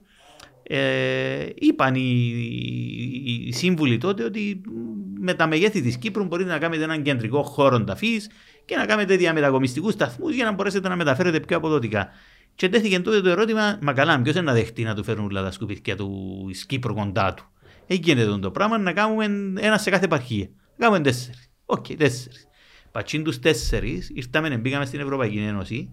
Αντί να πούμε, οπ, να πουλάει η Ευρωπαϊκή Ένωση, μείωση, εμπλοκή του πολίτη, πληρώνω στον πετό, ανακύκλωση κτλ. Είπαμε, α, τέσσερα επί βάλε και σε μονάδα διαλογής, βάλε και το ένα, βάλε και το άλλο, βάλε και το άλλο. Και οι μονάδες που ήταν το ξέρω 10 εκατομμύρια έγιναν των 70-80 εκατομμυρίων. Μα 4 επί 80, 320, 350, υπολόγισε πόσο φατ μπορεί να έχει γύρω για να φάει διάφοροι. Και ε, προχώρησε τούτη η διαδικασία. Και φωνάζαμε, δεν γίνεται παιδιά να σχεδιάζεται για 700 τόνους την ώρα που η Ευρώπη λέει μας ότι πρέπει να, να τα μειώσουμε που σταδιακά αρχίζουμε να μιλούμε για κυκλικά μοντέλα mm-hmm. κτλ. κτλ. Όμως και η προτεραιότητα ήταν ένα από τη μια να δώσεις μια λύση πολιτικής μηχανικής σε ένα πρόβλημα, αλλά πρόβλημα ίσον εργοστάσιο για να το λύσω, αγνοώντας ότι η Ευρώπη λένε ότι δεν είναι θέμα εργοστάσιο, είναι θέμα ο πολίτης μες στη μέση και παρεμφερείς δράσεις γύρω από τον πολίτη για να μπορέσεις να λύσεις το πρόβλημα. Ακριβώς. Ε, τούτα όλα αγνοηθήκαν και φτάσαμε εδώ που φτάσαμε. Και φτάσαμε φυσικά και στα σκάνδαλα τα γνωστά και τα λοιπά. Άρα και στα, και στα απόβλητα και να, να, παίρνω και το χρόνο αλλά όταν ξεκινήσαμε την ανακύκλωση το 2005 δεν μπορείς να φανταστείς πόσος κόσμος μας έλεγε ότι δεν μπορεί να γίνει ρε παιδιά στην Κύπρο το πράγμα. Μα να χωρίζει τώρα ο Κυπρέος στα υλικά του. Δηλαδή φορτώνεται στην κοινωνία η, η, η έλλειψη θέλησης και βούλησης να κάνουμε το σωστό. Και πάμε να κάνουμε κάτι άλλο διότι δεν θα μπορέσει η κοινωνία. Και πιο πρόσφατα, επίαμε να, να εφαρμόσουμε όταν ενδιαφέρθηκε ο Δήμος ε, Αγλαντζιά στο Pay You Throw, Μα δεν μπορεί να γίνει το πράγμα. Μα δεν τούτη ιστορία με τις ε, Έχουμε πάντα 100 λόγους για τους οποίους δεν μπορεί να γίνει κάτι. Ω που ξαφνικά ήρθε ότι υποχρεωτικά πληρώνω στον πετό. Ναι, διότι, διότι το 18 στο τελευταίο early warning report και άλλα. Uh-huh. Δηλαδή είναι το πληρώνω στον πετό. Είναι εξωγοριστή συλλογή των οργανικών που και για μένα έκαναμε αρκετή προεργασία. Και υπάρχει και το θέμα της φορολόγηση της ταφής. Το οποίο είναι τσανίδο. Συζητιέται έτσι παρελθόν. Επιφανειακά. Επιφανειακά, διότι φοβούνται να συζητήσουν το γεγονός ότι ναι, για να μπορέσουμε να πάρουμε τα απορρίμματα αλλού, πρέπει να κάνουμε τις υφιστάμενες λύσεις πιο ακριβές. Mm-hmm. Δηλαδή, εκείνα που λειτουργούν στην Ευρώπη και στις χώρες που λειτουργούν καλύτερα, είναι γιατί χρησιμοποιούν τα εργαλεία ούλα το ένα βοηθά το άλλο κίνητρων, αντικίνητρων, ε, λύσεις κτλ. Και θα έρχομαι σε αυτό που είπα πριν. Θεωρώ ότι εμάθαμε να πιένουμε για την εύκολη λύση. Εμάθαμε να κάνουμε εκείνο το οποίο είναι εύκολο μέχρι αύριο. Φαινομενικά. Παρα, Παραγνωρίζοντας ότι η ζωή δεν σταματά αύριο. Θα πρέπει να δεις τι είναι να κάνεις και του χρόνου. Θα πρέπει να δεις τι είναι να κάνεις μεσοπρόθεσμα και μακροπρόθεσμα. Άρα τούτη λογική, να το πω κυπριακά, του πατσαρίσματος, ε, μια κυρίαρχη λογική, κυρίως στον τομέα της περιβαλλοντικής πολιτικής. Δηλαδή, τα τελευταία χρόνια αναγνωρίζω ότι άρχισε να γίνεται κάποια πρόοδος. Αρχίσαμε να θεωρούμε σε συγκεκριμένους τομείς τουλάχιστον τα πράγματα κάπως πιο ολοκληρωμένα. Αλλά ακόμα και τώρα που φαίνεται να υπάρχει μια κατανόηση, μια... τώρα άρχισαν να φαίνονται, τζιόν που λαλούσα πριν, τα προβλήματα που ουσιαστικά δημιουργηθήκαν πριν μια δυο δεκαετίες. Όχι ούλα, αρκετά. Κάποια δημιουργούνται ακόμα και σήμερα. Και για μένα που πάνε να κάνουμε το, το σωστό σήμερα, έρχονται οι επιπτώσεις του χθες. Δηλαδή, εν τόσο μεγάλα τα κενά που έχει τομείς που λέει πώς θα να πιάσω τώρα το πράγμα. Δηλαδή, γίνεται στον τομέα, ας πούμε, της δέουσας εκτίμησης, κυριολεκτικά εξετάζεις πράγματα σήμερα που λέει, Μα πότε μπήκε το πράγμα μέσα σε ζώνη ανάπτυξης που πάνω από το, ξέρω εγώ, που το πιο μεγάλο φράγμα ίδρυυσης της χώρας, φράγμα μπόσιμου νερού της χώρα, της χώρας. Πότε μπήκε τούτη η ζώνη που πάνω στις αλαστινέ πηγές, πότε μπήκε τούτη η ζώνη μέσα στο Εθνικό Δασικό Πάρκο; Και αντιλαμβάνεσαι ότι αλλάξαν οι ζώνες εν το μέσο μιας νυχτός, όχι χωρίς στρατηγική περιβαλλοντική εκτίμηση, χωρίς καν να ερωτηθεί αρμόδια αρχή, δηλαδή ούτε καν η αρμόδια αρχή δεν το ήξερε. Που και στον τομέα των αποβλήτων, ε, εντάξει, γενικά στον τομέα της περιβαλλοντικής πολιτικής, πληρώνουμε όσο πιο πολλά ενταλάθη, όσο πιο μεγάλα ενταλάθη και όσο πιο μακροπρόθεσμα γίνονται του ενταλάθη, τόσο πιο μακροπρόθεσμες να είναι οι επιπτώσεις τους και η δυσκολία αναπλήρωσης του κενού που δημιουργείται. Ο τομέας των αποβλήτων προσωπικά θεωρώ ότι ένα μεγάλο κομμάτι της, της προβληματικής εφαρμογής της νομοθεσίας έγκυται ακριβώς το ότι καθυστερήσαμε και αντί να είμαστε τζαμε που έπρεπε να είμαστε ουσιαστικά καλούμαστε να, να καλύψουμε χαμένο έδαφος. Ξέρεις, πολλές φορές μιλώντας και με τα αρμόδια τμήματα, με τα τμήματα περιβάλλοντος και τα λοιπά, ερωτούσα τους πάντα πέντε μου ποιος είναι τόσο που κάθεται και σκέφτεται είναι που πρέπει να κάνουμε για να μπορέσουν να προχωρήσουν κάποια πράγματα. Γιατί ενώ, ενώ όλα μια λυσίδα. Mm-hmm. Δηλαδή, αν θέλω να αλλάξω τι συμπεριφορές του κόσμου, πρέπει να κάνω συγκεκριμένα πράγματα. Ποιος είναι το που κάθεται και σκέφτεται τι πρέπει να κάνουμε. Και πάλι λέω, έχει τα τσαμέ πολλά παραδείγματα στην Ευρώπη να, να θυκιαλέξει, έτσι να δεν θα επανεφεύρεις τον τρόπο. Mm-hmm. Έχεις τα παραδείγματα. Απλά δεν κάνουμε το στοιχειώδες. Ε, Ένας τομέας κλείτο τον οποίο δεν αγγίξαμε, αλλά θέλω να τον αγγίξουμε πριν κλείσουμε, είναι που τη μια το κομμάτι της ενέργειας στην Κύπρο, το οποίο είναι και καυτό για τον κόσμο, και το κόστος της ενέργειας, και οι ανανεώσιμες πηγές κτλ. Και, και οι ανεπάρκειες μα και σε τον τομέα. Καθώς επίσης πώς επειδή συνδέεται και με τις μεταφορές κτλ. Και, και οι στόχοι της ε, αποανθρακοποίησης της οικονομίας της Ευρωπαϊκής ως το 50 Πώς το βλέπεις, πόσο ανεφιχτά είναι τα, τα πράγματα; Ενέργεια, ενέργεια, σε, να το πω σε πέντε bullet points. Λοιπόν, πρώτον, θεωρώ ότι το πιο σημαντικό είναι το πιο παραγνωρισμένο μεταφορές. Σε μια χώρα όπως την Κύπρο, αν δεν αντιμετωπίσεις τις εκπομπές στον τομέα των μεταφορών, το παιχνίδι είναι χαμένο. Γιατί είναι τόσα πολλά τα αυτοκίνητα. Δυστυχώς στην Κύπρο οι μεταφορές ουσιαστικά μιλούμε για ιδιωτική αυτοκίνηση. Οι, οι μαζικές μεταφορές, τα μαζικά μέσα ε, μεταφορών είναι σχεδόν ανύπαρκτα. Όσον τούτος ο ελέφαντας είναι μέσα στο δωμάτιο και όλοι κάνουμε ότι δεν τον βλέπουμε, το παιχνίδι έχει χαθεί. Άρα, πρώτον είναι μεταφορές. Χρειάζονται στον τομέα των μεταφορών, χρησιμοποιώ συχνά την έννοια του μετασχηματισμού. Χρειάζεται ένας ριζικός μετασχηματισμός του κυρίαρχου μοντέλου. Δηλαδή, το πώς θα περάσεις από την ιδιωτική αυτοκίνηση στις μαζικές μεταφορές. Δεύτερος τομέας, ε, εντάξει. Είμαστε σε μια χώρα όπου το ενεργειακό, το ενεργειακό ισοζύγιο της οποίας ουσιαστικά στηρίζεται μέχρι σήμερα σχεδόν εξ ολοκλήρου στα εισαγόμενα ορυκτά καύσιμα και κυρίως στο αργό μαζούτ. Τούν το μοντέλο είναι καταδικασμένο σε αποτυχία, είναι ένα μοντέλο όχι του χθες, όχι του προχθές, του περασμένου αιώνα, όσο πιο νωρίς το αντιληφθούμε, όσο πιο νωρίς κάνουμε τη στροφή σε καθαρές, αποκεντρωμένες, φτηνές μορφές ενέργειας, τόσο πιο εύκολη θα είναι η ζωή μας και περιβαλλοντικά και κοινωνικο-οικονομικά. Νομίζω τούτον όλοι μπορούν να το ναι. αντιληφθούν σήμερα. Η γνωστή συζήτηση περί λογαριασμών και κόστους. Ε, τώρα, συναφές με το ζήτημα των, ε,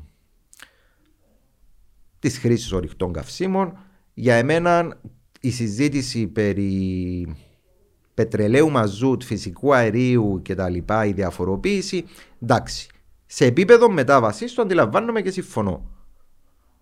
Αλλά δυστυχώς στην Κύπρο δεν παρουσιάζεται και δεν αποτελεί μεταβατικό στάδιο. Θεωρώ ότι μπήκαμε σε μια συζήτηση περί φυσικού αερίου που είμαστε ήδη εκτός χρονοδιαγράμματος. Ναι, Επίσημα, ναι, ναι. τούτη συζήτηση ξεκίνησε το 2011.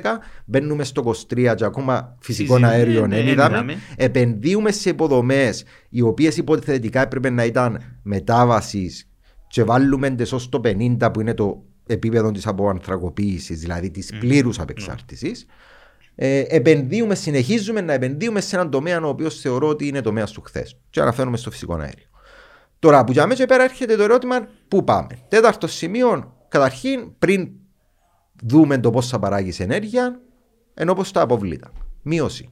Το πρώτο βήμα είναι η μείωση, εξοικονόμηση. Και εξοικονόμηση σημαίνει να λάλεις του κόσμου σβήσει τη λάμπα. Εξοικονόμηση σημαίνει πολλά άλλα πράγματα δεν έχουμε μπει ακόμα σε γενναία προγράμματα εξοικονόμησης. Δηλαδή, να σου πω ένα, ένα μεγάλο κομμάτι του, του, που είπα Green πριν, Deal. Τούτο που είπα πριν. Στην Κύπρο λαλείς μου, λα- λαλούμε ότι τομέας ανάπτυξης γης, χωρίς τον τομέα ανάπτυξης γης είμαστε καταδικασμένοι. Ναι, σταμάτα να χτίζεις μες στη μέση του πουθενά και κοίταξε το πώς να ενισχύσεις τον, τον τομέα αφού τον θεωρείς πρωταρχικό τομέα, και αμέ που πρέπει να τον, να τον Υποστηρίξεις, αξιοποιήσεις. ναι. Και πώς να τον αξιοποιήσεις, να πώς θα μετατρέψεις τα εφιστάμενα κτίρια, αστικές περιοχές, αστικά κέντρα σε βιώσιμες υποδομές; Γιατί σήμερα είναι βιώσιμες. Οι απώλειες ενέργειας που έχει Ε, τα, ναι, τα ναι. κτίρια είναι... Ναι. Δεν χρειάζεται καν να, να πούμε στην 40% ουσία. της ενέργειας πάει... Ουσιαστικά ναι. Και το πέμπτο είναι η ΑΠΕ. Όσον αφορά την ΑΠΕ είμαι θα έλεγα φανατικός, δεν μου αρέσει η έννοια, αλλά εντάξει. Είμαι ένθερμος υποστηριχτής των ΑΠΕ και τα τελευταία χρόνια πολλοί λαλούν μου, μα εσύ είσαι θερμός, είναι εσύ ο πιο, πιο αυστηρός κριτής. Ναι, είμαι ο πιο αυστηρός κριτής γιατί ακόμα και τούτο μετατρέψαμε Ναι, το ναι. σε σπέκουλα. Συγγνώμη που το Ναι, λέω έτσι, ναι. αλλά ε, μετατρέψαμε το σε ένα μέσο κερδοσκοπίας της γης. Δηλαδή αντί να πιένουμε να βάλουμε ανανεώσιμες πηγές ενέργειας, και που είναι η, η, παραγω... η κατανάλωση Η και ανάγκη. η ζήτηση, Η ανάγκη. Μα και με που παίζει το θέμα του δικτύου. Πάμε και βάλουμε τις μέσα στη μέση του πουθενά. Πάλι, επειδή, α, ξέρεις, έχω ένα τεμάχιο που δεν μπορώ να το εκμεταλλευτώ διαφορετικά, να βάλουμε φωτοβολταϊκό. Δεν πάει έτσι. Δεν μπορούμε να χάνουμε καλή γεωργική γη, περιοχές αναδασμού, γεωργική γη υψηλής φυσικής αξίας, πόσο μάλλον προστατευόμενες περιοχές του δικτύου Natura 2000, ποταμοσές, δάση, για να βάλουμε φωτοβολταϊκά. Τις στέγες γιατί τις έχουμε, τις δομημένες επιφάνειες. Ναι, ναι. Τούτα Μα είναι τα εδώ πέντε έχει- σημεία, ε, θεωρώ. Τούτον έχει να κάνει και συζητούσαμε το τελευταίο και πραγματικά διαρωτάσαι δηλαδή αν εξαιρέσεις, όχι να δεν δεν εξαιρούνται, αλλά αν πεις ότι ε, βγάλω τα συμφέροντα που είναι στη μέση, γιατί δεν το θεωρούμε το αυτό. Δηλαδή συζητούμε για το δίκτυο. Ότι ξέρεις χτισμένο το δίκτυο με κάποιες κεντρικές υποδομές παραγωγής και μεταφοράς. Άρα δεν μπορούμε να βάλουμε παντού ΑΠΕ. Και λέει καλά, γιατί δεν παίρνουμε τι ΑΠΕ για να η κατανάλωση για να μην θέλουμε να μεταφέρουμε. Ακριβώς. Πας στα κτίρια, δηλαδή η πόλη θέλει ρεύμα, γιατί να μην τα βάλω. Πας στα εργοστάσια ούλα και τα λοιπά, τα σχολεία. Γιατί δεν παίρνουμε τι απέτια με, να, να μην συ- χρειαζόμαστε και εγώ το δίκτυο. χρησιμοποιώ το παράδειγμα των, των μεγάλων βιομηχανικών ζωνών. Και πραγματικά καλό οποιονδήποτε ανέβρει λίγο χρόνο να κάνει την άσκηση. Να μετρήσει, να πω ενδεικτικά τρεις, που τις ξέρω και περνώ συχνά. Ε, λατσά, Η αίρη. ύψονα και μ, δετζέγιες. Οι βιομηχανικές ζώνες, οι στέγες των βιομηχανικών μονάδων ετσίγκη και κουγκρί. Δηλαδή, εάν τσαμέ που έχεις τη μεγάλη κατανάλωση, Δεν κάνεις παραγωγή. δεν κάνεις παραγωγή, Μα, μα λύσου και ένα μεγάλο πρόβλημα. Ότι είσαι κεντρική παραγωγή και πρέπει να έχεις το μεγάλο κόστος του δικτύου να την μεταφέρεις. Τώρα μπορείς να πάνε να παράξεις τσαμέ. Άρα γιατί να, να, να βάλω το δίκτυο ως αντρώσει ότι δεν μπορώ να βάλω. Βάρτες τσαμέ που είναι η ανάγκη. Κοίτα, και για το, δέχ- για το δίκτυο, για να είμαστε ειλικρινείς, αντιλαμβάνομαι τα τεχνικά προβλήματα. Ναι, μα προφανώς. υπάρχουν τα τεχνικά, αλλά είναι και θέμα σχεδιασμού της παραγωγής. Όμως, εν ίδια συζήτηση με το νερό.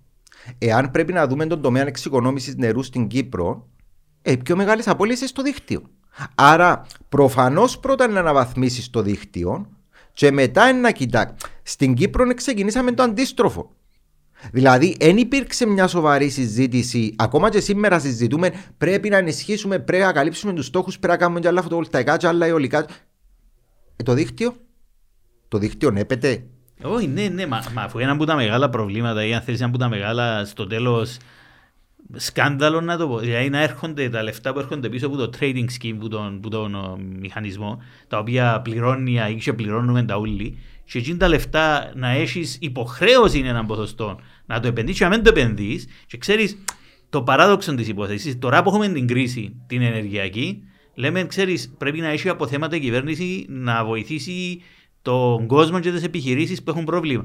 Μα για να μην έχουν πρόβλημα ο κόσμος και οι επιχειρήσεις, έπρεπε να επενδύσουμε πέντε παράδες πριν να μην έχουν πρόβλημα. Ε, Δεν είναι θέμα ελεημοσύνης, δάμε. Είναι Ο θέμα να παραλληλισμός κάνεις- που κάνω συχνά είναι με όρους πολιτικής οικονομίας βάση και επικοδομήματος, αλλά πιο, πιο απλά ε, με όρους μιας οικοδομής. Δηλαδή, πώς θα προχωρήσεις στην οικοδομή αν δεν δεις το θεμέλιο, το πέδιλο. Δαμε, παραγνωρίζουμε τη συζήτηση του δικτύου και τη ανάγκη ανανέωσης του, του δικτύου και στην υπόθεση του νερού, των απολειών και στην υπόθεση της ενέργειας και πάμε κατευθείαν στα επιμέρους που ε, γίνεται έτσι το πράγμα. Πρώτα θωρείς τη βάση σου Οι βασικές αρχές σχεδιασμού, ε, ναι. Ε, Είναι για μένα που ε, planning. Ωραία, πολύ ενδιαφέρουσα η συζήτηση και πολύ χρήσιμη. Κάπου θα πρέπει να την ολοκληρώσουμε και να κλείσουμε. ε, εξεκίνησε λέγοντας, ε, ενώ καταγράφαμε τα προβλήματα, καταγράφοντας και την αισιοδοξία σου για κάποια πράγματα. Και θέλω έτσι να επανέλθουμε σε το να κλείσουμε με μια, έτσι, ένα, ε, μια αισιόδοξη νότα ε, για το μέλλον, πώς το βλέπεις ε, στα θέματα που συζητούμε.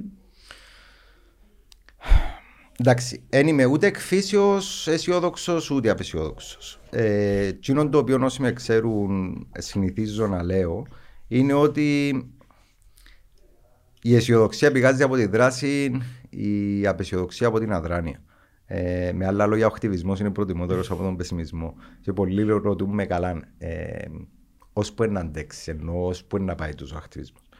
Ε, για μένα ο ακτιβισμός είναι μια είναι πραγματικά μια πηγή απεσιοδοξίας σε, σε μια πραγματικότητα απεσιοδοξίας. Ε, θεωρώ ότι αντί να καθούμαστε και να ασκούμε κριτική και να κλαίμε τη μοίρα μας και να, να, είμαστε συνέχεια μες στο παράπονο και μες στην κριτική και ούλα πας στραβά και ούλα πας ανάποδα ε, που κάπου πρέπει να ξεκινήσουμε. Τούτη δεν μπορεί να μια και δεν πρέπει να είναι μια ατομική προσπάθεια, μια μεμονωμένη αποσπασματική προσπάθεια. Χρειάζεται μια συλλογική προσπάθεια, χρειάζεται μια πολυεπίπεδη προσπάθεια που το επίπεδο της πολιτείας μέχρι, της οικονομία, μέχρι της, την κοινωνία χρειάζεται εμπλοκή της οικονομίας και της αγοράς. Εάν δεν αντιληφθούμε όλοι τα αυτονόητα, οι επιπτώσεις. Οι επιπτώσεις, όπως είπα πιο πριν, ουσιαστικά είμαστε πλέον σε έναν τόσο κρίσιμο σημείο ε, επιβίωσης της ζωής όπως τη γνωρίζουμε σε τον πλανήτη, που τίθονται μια σειρά από ερωτήματα με πιο βασικό το πώς θα μπορούμε να επιβιώσουμε, ακόμα και αν επιβιώσουμε φυσικά, πώς θα μπορούμε να, να επιβιώσουμε κοινωνικά και οικονομικά υπό τόσο αντίξωε συνθήκες. Δηλαδή στην Κύπρο τι θα κάνουμε χωρίς νερό, τι θα κάνουμε χωρίς γη, τι θα κάνουμε χωρίς πρωτογενή παραγωγή; Ενώ που, πού θα πάμε να σταθούμε; Μα οι κοινωνικές επιπτώσεις, γιατί συζητούμε εν, εν πολύ στα τελευταία λίγα χρόνια, γιατί ε, ε, προέκυψε το ζήτημα και το, το, το, το ζούμε έντονα το κομμάτι της μετακίνησης των πληθυσμών. Δηλαδή, λέω του σκεφτείτε, κοίταζα τις θερμοκρασίες στον Έδω Δελχή το καλοκαίρι που για μεγάλες περιόδους ήταν πάνω από 50 βαθμούς. Και λέω, σκεφτείτε να αποφασίσουν οι Ινδοί ότι πρέπει να φύγουν από την Ινδία. Δηλαδή, μιλούμε τώρα για την υποσαχάρια Αφρική, δεν ξέρω πόσα εκατομμύρια mm. όλοι μαζί. Σκέφτουν να μετακινηθούν, να μετακινηθούν πληθυσμοί Ινδίας, Μπακλαντέ κτλ. Δηλαδή, η πίεση, και λέω τους, ώσπου κάνει περιοχές του κόσμου ακατοίκητε, η πίεσης στις υπόλοιπες που είναι κατοικημένε πολλαπλασιάζεται. Εγώ καταλήγοντας να σου πω ακόμα κάτι. Επειδή θεωρώ ότι στην τελική έχει, ε, έχει μια δόση αλήθεια στο ότι ο Κυπρέος καταλαβαίνει πιο πολλά από το οικονομικό παρά από, από τις υπόλοιπες διαστάσεις της συζήτησης σε μια περιοχή όπως τη Μεσόγειο. Θέλεις να παραμείνεις κοινό που είσαι έναν κέντρο τουρισμού ουσιαστικά. Ο τουριστικός σου τομέας είναι ένας από τους πιο βασικούς στην οικονομία σου. Ποιο είναι το συγκριτικό σου πλεονέκτημα. Πού θα πάεις αν χάσεις τη φυσική και πολιτιστική σου κληρονομιά, το συγκριτικό σου πλεονέκτημα. Τούτη τη φράση το συγκριτικό mm. πλεονέκτημα χρησιμοποιείται συχνά για τη Χερσόνησο του Αγάμα. Η Χερσόνησος του Αγάμα, ούλοι λαλού, μα έχουμε έναν εκατομμύριο, τόσα εκατομμύρια επισκέπτες το χρόνο, μπορεί να πρέπει να ρυθμίσουμε. Α, έχεις τόσα εκατομμύρια το χρόνο, άρα να γνωρίζεις ότι έχει μια ακόμα έλξης. και οικονομική αξία ε, τούτη περιοχή. Ε, άμα τη διαλύσεις, ε, να το χάσεις το συγκριτικό σου πλεονέκτημα. Άρα σε μια χώρα όπως την Κύπρο, και, sorry, αλλά θεωρώ ότι ναι, ένα αυστηρός ο, ένα ε, αυστηρός ο ανταγωνισμός. Εσκληρό ο ανταγωνισμός. Έχεις να ανταγωνιστείς χώρες όπως η Ελλάδα, η Τουρκία. Ενώ. Ναι, ναι, που έχουμε... Άρα, εάν χάσεις κοινό που έχεις, τη μοναδικότητα σου, την αξία του προϊόντος, αφού θέλουμε να το θεωρούμε ω προϊόντο. Ένα, ένα αναγνωρίζουμε την οικολογική αξία, τη φυσική κληρονομιά. Στο καθαρά σε οικονομικές, ε, σε μαρκετίστικε. Εάν το χάσεις, είναι μόνο να πουλάς. Ξενοδοχεία και κουγκρίμπα στην παραλία. Μια παραλία με, με κρεβατάκια και ομπρέλες. Γιατί έτσι θεωρούμε τις παραλίες στην Κύπρο. Οι παραλίες είναι κρεβατάκια και ομπρέλες. Δεν δουλεύει το σύστημα. Αν δεν δεις την ποιότητα, η ποσότητα δεν θα σε πάρει πολλά μακριά. Η ποσότητα μπορεί να σου δώσει ένα, δύο, τρία χρόνια απόγειων τουρισμού, μετά να έρθει πτώση. Πρέπει να μάθουμε να θεωρούμε πολυδιάστατα και κυρίως ποιοτικά. Και η συζήτηση για το περιβάλλον έχει να κάνει εν τέλει με την ποιότητα της ζωής μας, με το πώς θέλουμε να ζούμε ως κοινωνία. Ε, δεν μπορούμε πλέον να, να τρώμε μια-δυο ώρες τη ζωή μας για να πάμε κάθε μέρα που σπίτι στη δουλειά επειδή γεμώσαμε τους δρόμους αυτοκίνητα. Σε μια χώρα που τη δεκαετία του 60 οι παππούες μας και οι γιαγιάδες μας που τα χορκάω στην πόλη δεν υπήρχαν ιδιωτικά αυτοκίνητα. Ενώ τα πράγματα είναι φυσικά φαινόμενα. Κοινωνικές κατασκευές. Ενώ άρα ενέχουν το στοιχείο της αλλαγής. Και πρέπει να δούμε τον την αλλαγή. Αλλαγή προς την ποιότητα της ζωής μας, προς την ποιότητα της οικονομίας, προς την ποιότητα.